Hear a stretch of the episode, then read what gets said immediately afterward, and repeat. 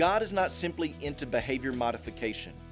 If that's all he was concerned about, he would have just simply said, persevere, stop doing evil, be nice, watch what you say. But he doesn't do that. In his word, he roots everything in himself and how he is after our hearts.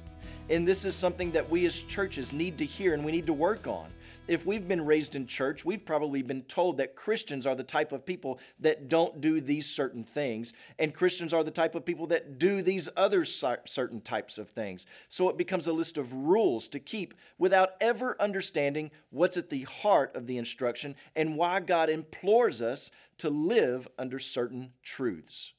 Welcome to Life Words Day by Day where we see that James goes beyond the behavior and gets to the heart here in chapter 4. James chapter 4, verse 1. What is the source of quarrels and conflicts among you? Is not the source your pleasures that wage war in your members? That Greek word translated pleasure is from this word that we derive our term hedonism from. In Greek thought, this described the system which sought to gratify the flesh. Pleasure in and of itself is not bad.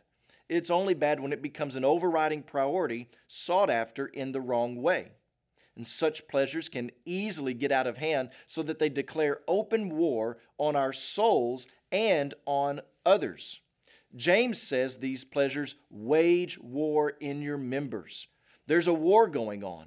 The battleground is inside you. And to make matters worse, it doesn't stay inside you, it spills out of you and it results in outward conflicts where you assert your own desires over the needs of others.